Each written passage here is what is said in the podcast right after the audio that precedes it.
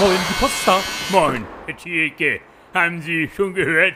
Die wollen doch jetzt tatsächlich Koalitionsverhandlungen aufnehmen. Ja, die Grünen und diese anderen beiden Parteien, diese, diese, Ja. die, die, die kämpfen ja bald Seite an Seite für Volk und Vaterland. Das gibt bestimmt erst dahin aber noch reichlich Ärger zwischen denen, Herr Thielke. Der Ärger, der ist doch schon voll im Gange. Aha. Sowohl der Christian Lindner Ja. wie auch Robbie Habeck. Die wollen ja beide Finanzminister werden. Wer von den beiden wohl besser geeignet wäre, Herr Thielke? Was meinen Sie? Der Christian Lindner wäre besser. Aha, Der Lindner, der hat alles, was man für einen ordentlichen Umgang mit sehr viel Bargeld braucht. ja, Schicke Anzüge im Schrank, Ja. Porsche vor der Tür und eine abgeschlossene Schulausbildung. der Robert Habeck, Herr Thielke.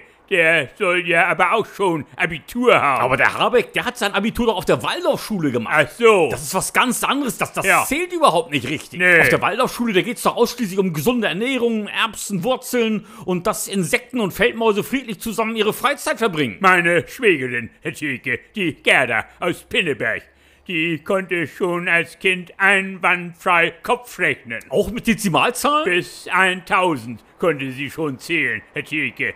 Dezimalzahlen waren damals in Pinneberg noch nicht zugelassen. Finanzminister, die müssen aber bis zu mehreren Millionen Euro im Kopf verrechnen können. Oha, Und wenn es dann erst richtig um die Neuverschuldung geht, Ja. dann geht sogar in die Milliarden rein. oha. Da kommen sie ohne Dezimalzahl irgendwann einfach nicht mehr weiter. Ich, ich weiß es, Herr Thielke.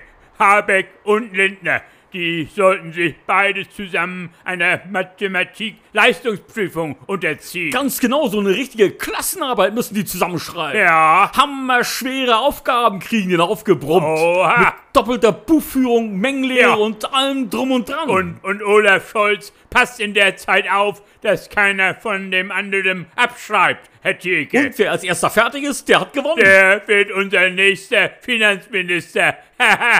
das wäre mal echte Chancengleichheit. Niemand wird dabei von dem anderen übervorteiligt werden, Herr Thielke. Aber der Habeck, der soll bei der Prüfung ruhig weiter mit seinen Buntstiften schreiben. Ja. So wie er das auf der Waldorfschule gelernt hat. Ja. So, jetzt muss ich aber auch wieder. Also tschüss dann, Herr. Herr. Tschüss, Herr Thielke. Tschüss.